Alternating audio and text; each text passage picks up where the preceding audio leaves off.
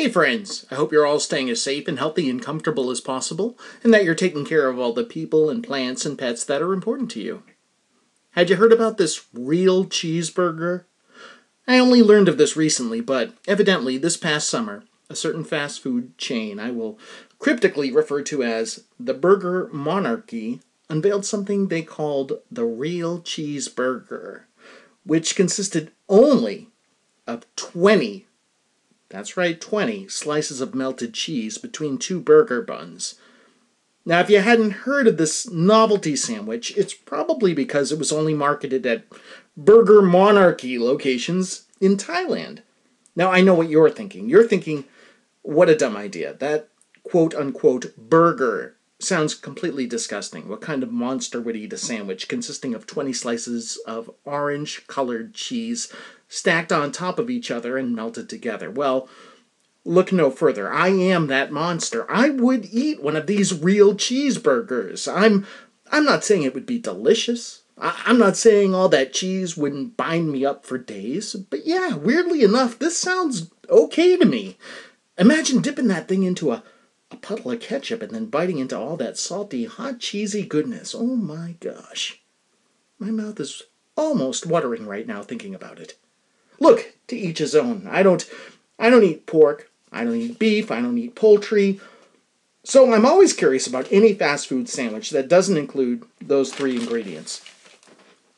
Folks, you're listening to the People Are the Enemy podcast. I'm the host of the show. My name is Andy Mascola. There are no ads on this program, and there is no Patreon set up for it.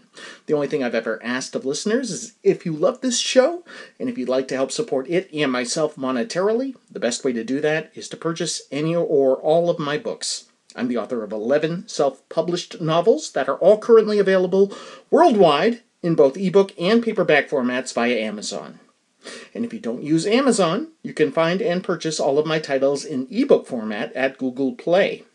Just search my last name, which is spelled M A S C O L A. That's how you'll find me on Google Play. If you've already purchased any or all of my novels, thank you, thank you, thank you. I sincerely appreciate your generous patronage. And with all that out of the way, here's the quirky theme song.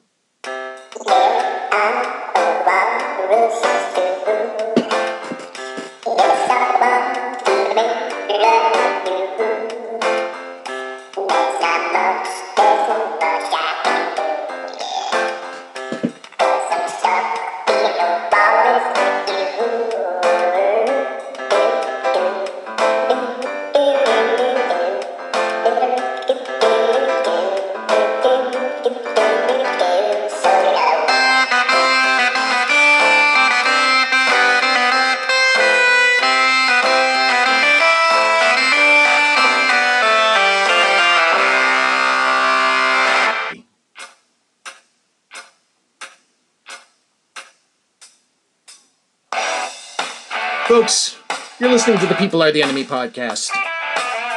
This is episode 304. Thank you so much for listening. We're gonna have some fun today, I promise. How you doing out there? Are you smiling? I'm smiling. Get into it.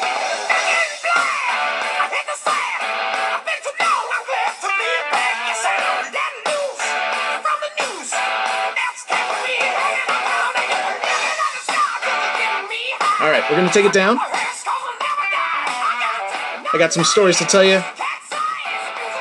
I got some bits to play. We're gonna have a good time. I uh, I took my dog for a walk.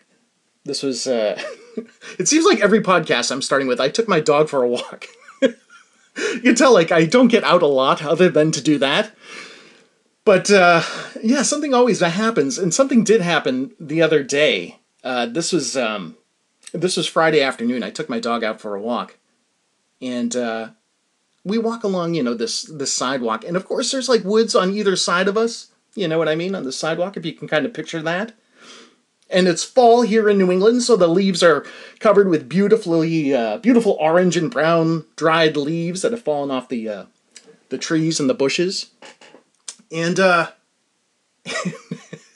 and I've got a 16 foot lead on the uh, on the leash so my dog will wander and she'll wander off into the woods. And when she does i let her i let her wander because uh, she's most likely doing her business. And obviously if she does uh, if she does a number two i've got bags there to pick it up and and uh, i am I'm prepared for that. Or if she's just but if she's just peeing you know i'm not obviously uh, not doing anything about it. Um, but she wandered off into these woods while we were walking and uh, i swear to god she came out with a with a small steak and pepper sub in her mouth like a full steak steak sub in her mouth, and I was like, what the hell? and of course, she didn't want to let the damn thing go. You know what I mean? And I like I was, I was like, oh my god, I am not picking this thing up with. I like, I, like, because my first instinct was obviously to to yell at her and say, you know, drop it, drop it. Of course, I'm yelling to her for her to drop it, and she's not dropping it. And uh, so at this point, I, I I go into and she's obviously you know again. How do I know it's a steak and pepper sub? It's literally like a full small sandwich sub roll and I can see it coming out of either side of her mouth and I can see the pieces of steak and I can see the green and red peppers in this damn thing and I'm like how the hell did she just find this in the woods so I reach in my pocket and I pull out a plastic bag one of the plastic bags that I use to, to pick up her her droppings let's say and I put it over my hand because the yelling is not working and I'm pulling it out and trying to pull it out of her mouth and it's breaking apart of course and oh God, it was gross. But I just like I was like, what is going? Like I just thought like a, it was odd. If only because I thought like, what is there like a man in the woods making subs? Just like handed it to my dog. It was just very strange, weird. You know that. uh you know what else was strange? I heard this the other day while I was in a supermarket. You know this song? It goes, uh, I wanna hold you till I die till we both break down and cry. I wanna hold you till the fear in me subsides. I think it's called Sometimes When We Touch. You know, if you if you weren't brought up with the 80s terrestrial radio, you may not be familiar with the song. I don't even know if it was 80s or 70s, and I couldn't tell you the artist. I looked it up, but I forgot it. It was not a known, not a well-known artist. I'll just put it that way. But uh, you know, I remember hearing the song a lot when I was a kid on terrestrial radio, and uh, I would just think to myself, just like, all right, and I would really listen, you know, I'd pay attention. I, I want to hold you till I die, till we both break down and cry. And I'm like, how can, how can anybody cry when they're dead? you know, and what a morbid song, you know. Sometimes when we touch, the honesty's too much. and I have to. What does he say? And I have to hold my what and and sigh or something. Oh no, I have to I have to hide away and and I have to go away and hide. I think is what he says. It's this weird weird weird way to relay love. You know what I mean, or passion, or whatever it is. This crying and hiding and just like all this emotion. It makes it makes like romance sound terrifying, doesn't it? it really does. And to a little kid, it was like really screwed me up. I wanna hold you till the fear in me subsides. oh man, uh, I got some uh, clips for you to play, or at least I've got I've got one clip to play for you. So let's uh, let's uh, cue up the um, the music, maestro. Whenever there's trouble with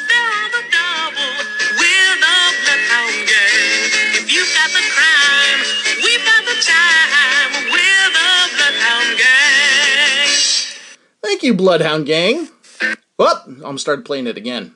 Okay, this is a, a, clip I can't. I don't know who to attribute this to in terms of uh, where it came from, but uh, I imagine you'll be able to to find it. It is a uh, it is a woman at a city council meeting named Lisa Ann White Whitmer Wegman. Yes, it's a very long name, and she's at this town rezoning meeting, and I guess Lisa Ann White Whitmer Wegman is new in town.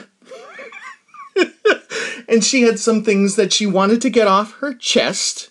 And uh, for whatever reason, she decided the uh, the town rezoning meeting was a good place to do that. And uh, I'll let you check this out. I may stop it to um, to interject, but uh, but enjoy this. This is a, a woman at a rezoning meeting in the town. If you can picture, she's standing at a uh, um, I guess, what do you call it? Like a podium, right?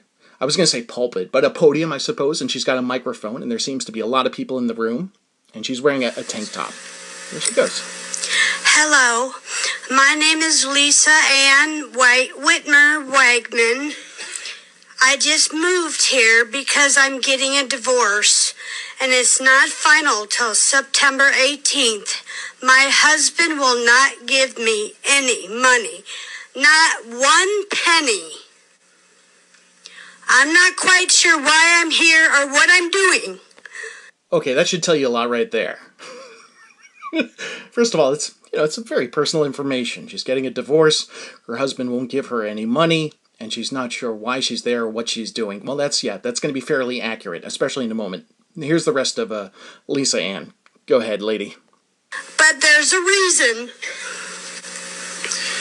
Ma'am, we're discussing the rezoning for the Portillos. Do you have any comments on that? For what? We're discussing the rezoning on 53rd for, Well, I live on 63rd. again, I feel bad for the guy trying to run this meeting. Ma'am, we're re- we're discussing the rezoning on 53rd. Well, I live on 63rd. I like that she says what first. What? He repeats himself, and then she says she lives on 63rd. It's a lot of information, Lisa. Let me back it up just a little bit. I didn't mean to step all over it, but I do love it. Hang on one second. I'm going to back it up a little bit. For what? we're discussing the rezoning on 53rd for, Well, I live on I should mention that at this point there's there's a man behind her, an older gentleman, who is putting his hand to his forehead as if he can't believe this woman. 63rd. Again, we're here to hear comments about the rezoning. Well, I don't like Facebook. And I don't like the internet. Be- What does this have to do with anything? At this point, this gentleman behind her, this older gentleman, is he's covering his face. I think he's completely embarrassed. I'd never even noticed this gentleman prior. Oh my god, I'm gonna back it up a little bit here because this is just too good. Rezoning on 53rd for, well, I live on 63rd. again, we're here to hear comments about the rezoning. Well, I don't like Facebook. And I don't like the internet because I can't find a job. The library blocked my. I feel bad about that. And I don't know if that's related to finances. I think, you know, because she brings up money at the beginning, maybe she's saying she doesn't like Facebook and the internet because she can't find a job. Or maybe she has access to the internet and Facebook and is unable to find a job. I don't know. It's a little confusing. It's sort of a non sequitur. Let me back it up. For what? We're discussing the rezoning on 53rd for, Well, I live on 63rd. again, we're here to hear comments about the rezoning. Well, I don't like Facebook. And I don't like the internet because I can't find a job. The library blocked my password. Now tell Why did the library block her password? They probably got frustrated with her, right? Oh, here she is again. Oh my god. Look, if we block her password, she can't come in anymore. This is a public library. We can't just go blocking people's passwords. Look, you want to put up with this lady every time every time she's in here, she drives us crazy. She's complaining about this and that. It has nothing to do with anything going on. I got to listen to her life story. Look, Look, if we block her password, there's going to be even more trouble. She'll go, for all we know, she goes to the town hall rezoning meeting, starts complaining about it then. What then? Look, at I'd rather take that than have to listen to her every time she comes in here. Just block her password. That's the librarians. me, does that make any sense to you? Ma'am, we're not here to discuss your personal life. I'm sorry. Okay, I guess you are. At this point, you can now see the, the panel, and it's all, you know, it's there's an American flag, there's probably the town flag or the state flag there. I can't tell what state it is. Let me back it up just a little bit. Zoning. Well, I don't like Facebook. Mm-hmm. And I don't like the internet. Okay. Because I can't find a job. The library blocked my password. Now tell me, does that make any sense to you? Ma'am, we're not here to discuss your personal life. I'm sorry. Do you have any comments about the rezoning? No, sir. Have a good day. Thank you. Next. Oh, I love that so much. Oh my god, that cracks me up. I'm sure if you look up the woman's name, or you look up rezoning woman, it'll probably come right up. That uh, showed up on my TikTok. Anyway, uh, folks, at this point, we are going to hand things off to our friend, Rachel from Des Moines, and she is going to give you the chart chat. So, without any further ado, take it away, Rachel. Thanks, Andy. Hello, and welcome back to Rachel's Chart Chat for another week. Thanks to everyone who listened last week. Jeffrey mentioned owning a 45 by the group We Five with their hit You Were On My Mind and the A side, and a cover of Get Together on the beat. Be sure to tune in for the special VJ Big Suit Thursday night Twitch stream. If you are normally occupied on Tuesday nights, definitely stop by on this Thursday. I also heard from Evan over on Blue Sky, who reminded me of the Smoke on the Water playing in a Kids in the Hall sketch where Bruce is a rebellious teen Bobby who has a guitar duel with Mark McKinney's Satan. I also heard from Jill and Sherry with their nice comments as always. Jason Gore also reached out and said that his show 108.9 The Hawk has an upcoming bit on Freedom Rock, so we're in the zeitgeist, baby.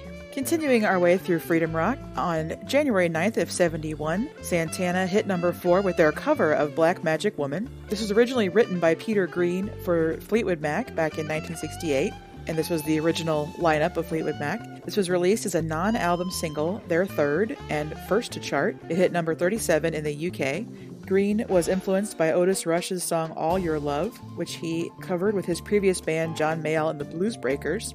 Santana's version was off Abraxas, which was the group's second studio album in 1970. It was their third charting single and the first to crack the top five. The song hit also no hit number four in Canada.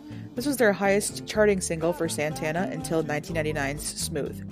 The single version of Black Magic Woman was 3 minutes 20 seconds, and that's the edit that appears on Freedom Rock. The album version at 5 minutes 24 seconds is a medley with Gabor Szabo's Gypsy Queen, and that's the version often played on the radio. I think Black Magic Woman is not the most obvious pick for the compilation, but I like it for being the combination of blues and psychedelic rock. The song is known for being on Guitar Hero, and there was a cover by Tierra Whack for the soundtrack of Minions The Rise of Gru. Also hitting a peak of number 4 on January 15th of 1972 is the song Sunshine by Jonathan Edwards. Uh, Wiki describes this as a country folk song. It was the debut single for singer songwriter guitarist Edwards. He was born in Minnesota but first came to prominence as an artist gigging around colleges in New England. The song was written as a response to the Vietnam War and Nixon, and the lyrics refer to the man, and the final verse looks ahead to a time of peace when brand new bells will be ringing. This was Edwards' only Hot 100 appearance, though two of his albums made the top 200 albums chart, and he had two other bubbling under singles. Sunshine was covered by artists as varied as the Isley Brothers, Juice Newton, and Paul Westerberg. His version was for the Friends soundtrack. It was also featured in the movie Anchorman. The song is a perfect fit for Freedom Rock, definitely speaks to the times. Definitely of the times, also, hitting a peak of number 4 on December 14, 1968, is Abraham Martin and John by Dion. The song was written by Dick Holler in response to the assassinations of Dr. Martin Luther King Jr. and Robert F. Kennedy in April and June of 68. The lyrics refer to Abraham Lincoln, Dr. King, John F. Kennedy, and Robert Kennedy, called Bobby in the verse. Dion was mostly known for songs like Run Around Sue and The Wanderer, so this was quite a departure for him.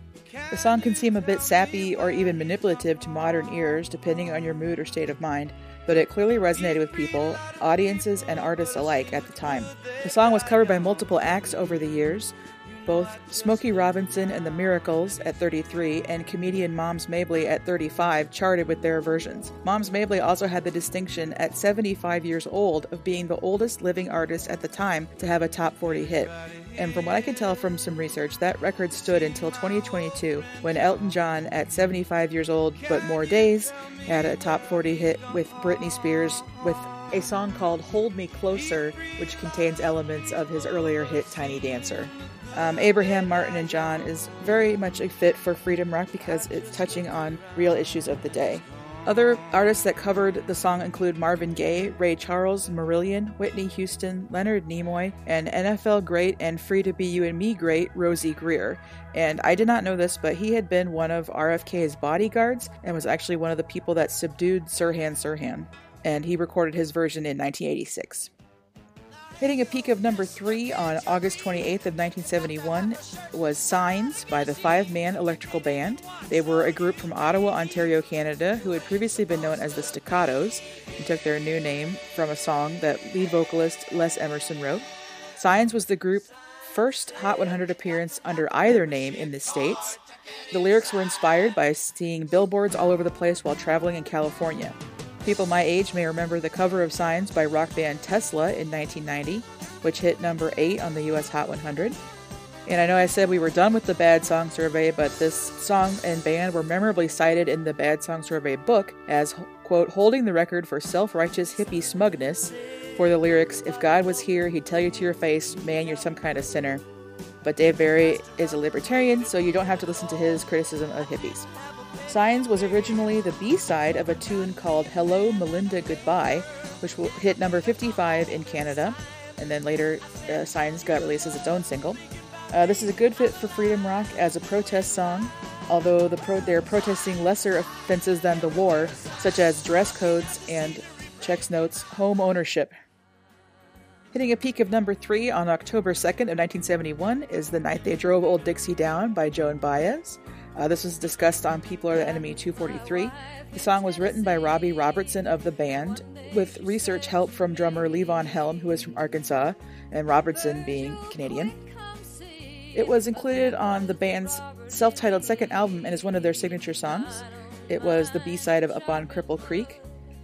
Joan Baez recorded the song for her 1971 album Blessed Are, dot, dot, dot, and the single was her first U.S. top 40 hit and to date her biggest hit, though she had one other top 40 appearance with 1975's Diamonds and Rust, which is a great song, and that made number 35. In a, cited in Wikipedia as an interview Joan Baez gave with Kurt Loder to Rolling Stone magazine, where she mentions that she learned this song by hearing the lyrics on the record, so some of them she didn't get quite right on her version, but then when she sang it live, she sang the, the correct original lyrics. Uh, there's many interpretations of this song. Um, I think I mentioned that previously.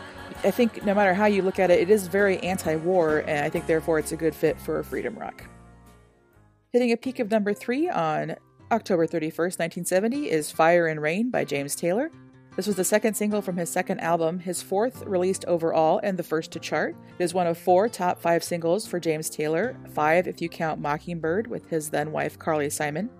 Fire and Rain uh, had been recorded and released by as singles by two other artists prior to James Taylor's own version.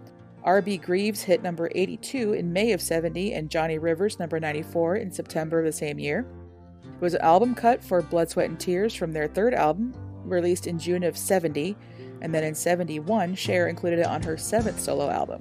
The lyrics are very personal and emotional, dealing with the death by suicide of a friend of James and his own experiences with rehab.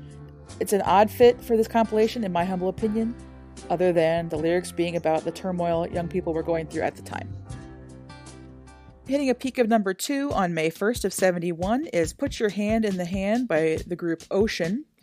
Uh, since this is number two hit, I can look it up in my book of number two singles. Uh, the song was written by Gene MacLellan for Anne Murray. He also wrote her first big hit, Snowbird. Anne Murray's recording of Put Your Hand in the Hand appeared on her 1970 album Honey, Wheat, and Laughter. Take that, Live, Laugh, Love, which also featured, you guessed it, Murray's rendition of Fire and Rain. It seems that song was inescapable in the early 70s. Ocean were a gospel and soft rock band from Toronto and they released Put Your Hand in the Hand on their debut album of the same name.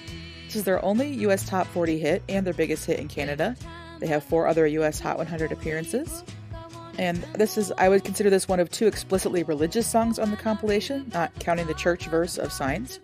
And the intro was famously sampled for the Beastie Boys' Barrel of a Gun off of Paul's Boutique.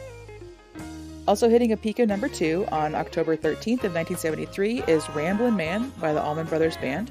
This was the first of two singles from the group's fourth album, Brothers and Sisters, the second being the instrumental Jessica. Shout out to my friend Jessica Riedel.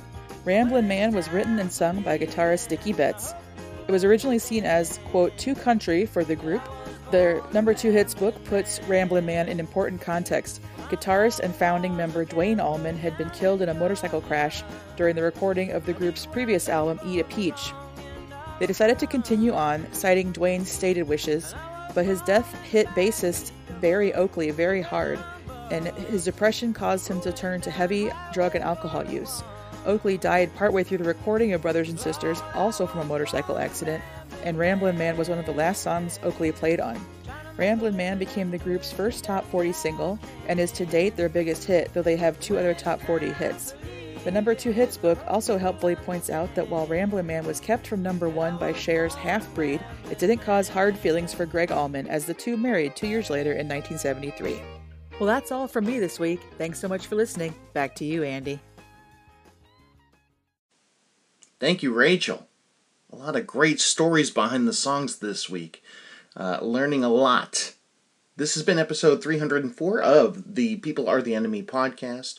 Our theme song is Walrus Love by Nokia Ocean. You can find that song and more at pizzapuppies.bandcamp.com. My name is Andy Mascola. You can purchase my novels via Amazon and other online book retailers in both paperback and ebook formats for as little as $1.99. Thank you for listening. Thank you for subscribing. Thank you, Rachel from Des Moines. We love you. Peace.